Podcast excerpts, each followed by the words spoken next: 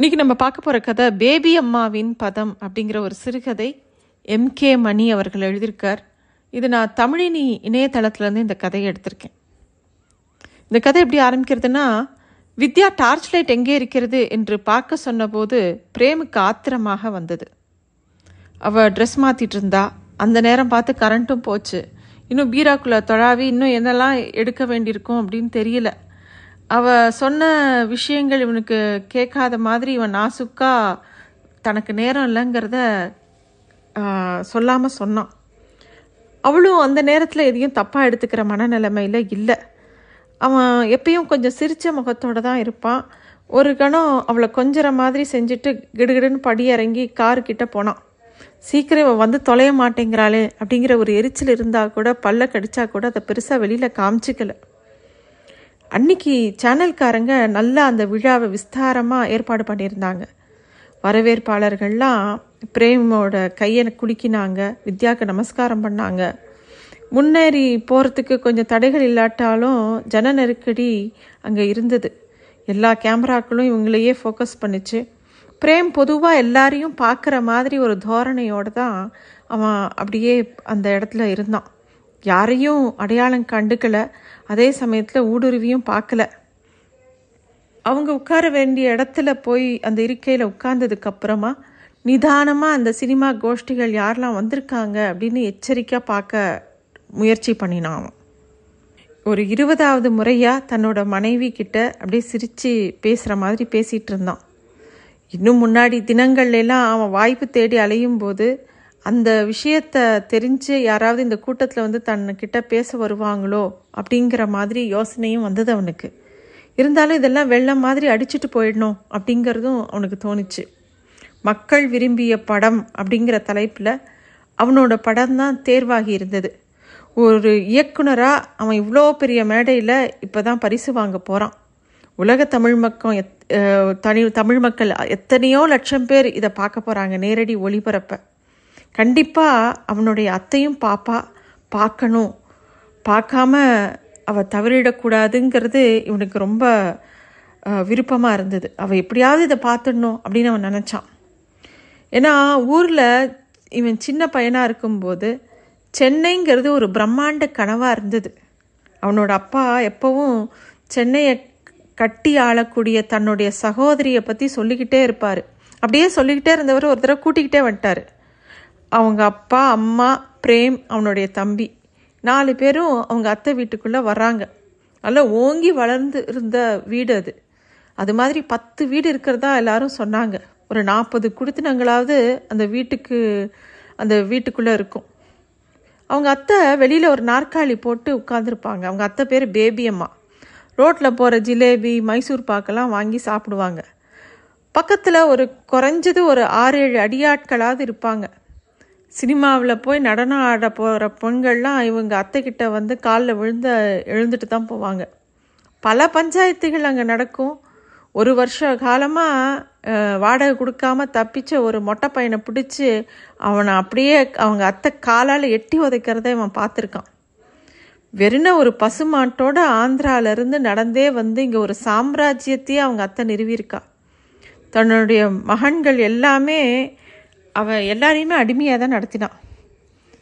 யாரோ ஒரு பொம்பளையை சேர்த்துக்கிட்ட அவளுடைய மூத்த பையன் ஆட்டோ ஓட்டி பழப்பை நடத்திக்கிட்டு இருந்தான்.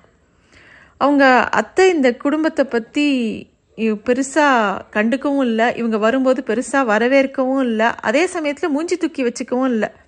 எல்லாருக்கும் நல்லா சாப்பாடு போட சொன்னான். அப்புறமா இவங்க சாப்பிட்டதுக்கப்புறம் இவங்க தினமும் சாப்பிட்டுட்டு வடபழனி முருகன் கோயில், பார்க்கு, பீச்சுன்னு இப்படியே ஒரு பத்து பதினஞ்சு நாள் சுற்றி திரிஞ்சாங்க. அவங்க அத்தை ஒரு இரு முறை பிரேமையும் அவனோட தம்பியும் தோளில் தட்டி கொடுத்ததே பெரிய விஷயமா இருந்தது.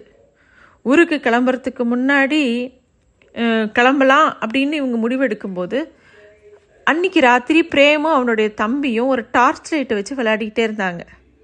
கிளம்புற அன்னைக்கு பிரேம் வந்து அந்த டார்ச்சை தூக்கி அவனுடைய பையில் யாருக்கும் தெரியாமல் எடுத்து வச்சுக்கிட்டான், யாரும் பார்க்காத போது. ஊருக்கு போன போது பிரேமோட அப்பாவுக்கும் இது ஒரு சாதாரண விளையாட்டாக தான் தோணுச்சு. அதை பெருசாக அவங்க எடுத்துக்கல.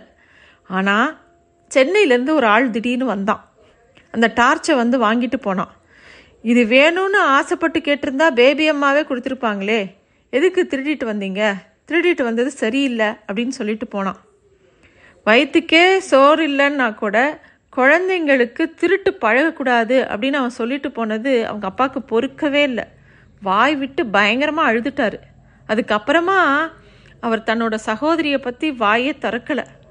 ஆனால் அவங்க அம்மாவுக்கு ஒரே பொறுமலாக இருந்தது. பிரேமோட அம்மாவுக்கு பசுமாட்டை கூட்டிகிட்டு இங்கேருந்து எவனோ ஒரு ஆளோட மெட்ராஸுக்கு கிளம்பி போனாலே அது வரைக்கும் இங்கே என்ன செஞ்சுக்கிட்டு இருந்தா, இதை பேசுகிறாங்களா யாராச்சும், அந்த ஆத்தங்கரையில் முள்ளுமேட்டில் சவுக்கு தோப்பில் வச்சு எல்லாம் அவள் காய்ச்சாத சாராயமா, அந்த ஊருக்கு போய் மட்டும் அவள் வேறு எப்படி சம்பாதிச்சா, வேறு எப்படி பத்து வீடு தோட்டம் துறவு எல்லாம் வந்திருக்கோம், அதெல்லாம் மறந்துடலாம் மன்னிச்சிடலான்னு உங்கள் அப்பாவுக்கு ஒரு நினப்பு.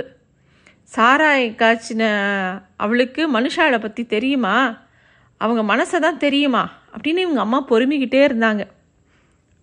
பிரேம் வந்து தன்னுடைய அப்பா அம்மா தம்பி மாதிரி இருக்கிறதுக்கு விரும்பலை. பொதுவாக அவங்கள பார்க்குறதே கூட நிறுத்திட்டான்னு சொல்லலாம். அவன் கஷ்டப்படும்போது கூட ஒரு மேடையில் வெளிச்சத்தில் தான் நிற்கிற மாதிரி கற்பனை பண்ணிக்குவான். சினிமாவுக்கு அவனுக்கு என்ன சம்பந்தம், ஆனால் கிடைச்ச கயிறெல்லாம் பிடிச்சி ஏறினான். ஒன்றுமே தெரியாமல் எல்லாமே தெரிஞ்சுக்கிற மாதிரி காட்டிக்கக்கூடிய அந்த துறையில் அவன் பம்முனது, பதுங்கினது, பாஞ்சது, அப்படி யாரையுமே அவன் எதையுமே அவனை கவனிச்சிருக்க மாட்டாங்க. யார்கிட்ட அவன் எதை வாங்கினா அதை தன்னுடைய மாதிரியே காட்டிக்க முடியுங்கிற ரீதியில் ஒரு மாதிரி அவனுக்கு ஒரு உழைப்பு தேவை தேவைப்பட்டது அதை விட மனதிடம் தேவைப்பட்டது. யார் வே முன்னாடி வேணாலும் அவன் முதுகு வளைச்சி நாக்கு தொங்க போட்டு நிற்க முடியும். யார்கிட்டையும் இலக்கின்றி ஒரு சொற்களால் அவனால் என்னெல்லாமோ பேச முடியும். அவனுக்கு வந்து எல்லாத்துக்கு பின்னாடியும் ஒரு பலன் இருக்குமா அப்படின்னு பார்த்துக்கிட்டே இருந்தான். அவன் வெற்றிகளை எப்படியாவது ஓடி ஓடி பிடிச்சிடணும் அப்படிங்கிற ஒரு விஷயத்தில் இருந்தான். அவன் தந்திரங்களையெல்லாம் பிரகோ பிரயோகித்தான். வித்யாவை அப்படித்தான் அவன் அவனோட கல்யாணம் பண்ணிக்கிட்டான். அவள் இவனை தூக்கி அடுத்த அடுக்கில் வச்சா. என்ன கோபம் வந்தாலும் அதை வெளியிலேயே காமிச்சிக்க மாட்டான். எப்பயும் சிரிச்ச அப்படியே இருப்பான். அவனுடைய நோக்கில் அவன் பல அடக்கு அடுக்குகளை தாண்டணும் அப்படிங்கிறது மட்டும்தான் அவனுக்கு இலக்காக இருந்தது. அதனால அவன் பயங்கர பொறுமை முக்கியங்கிறத புரிஞ்சுக்கிட்டான். இருந்தாலும் இன்னைக்கு இப்போவே பேபி அம்மாவை பார்க்கணுன்னு ஆசைப்பட்டான். ராத்திரிலாம் அவனுக்கு தூக்கம் வரல. தன்னோட வெற்றிகளை ஒரு கிழவியால் புரிஞ்சிக்க முடியுமா அப்படின்னு அவனுக்கு யோசனை.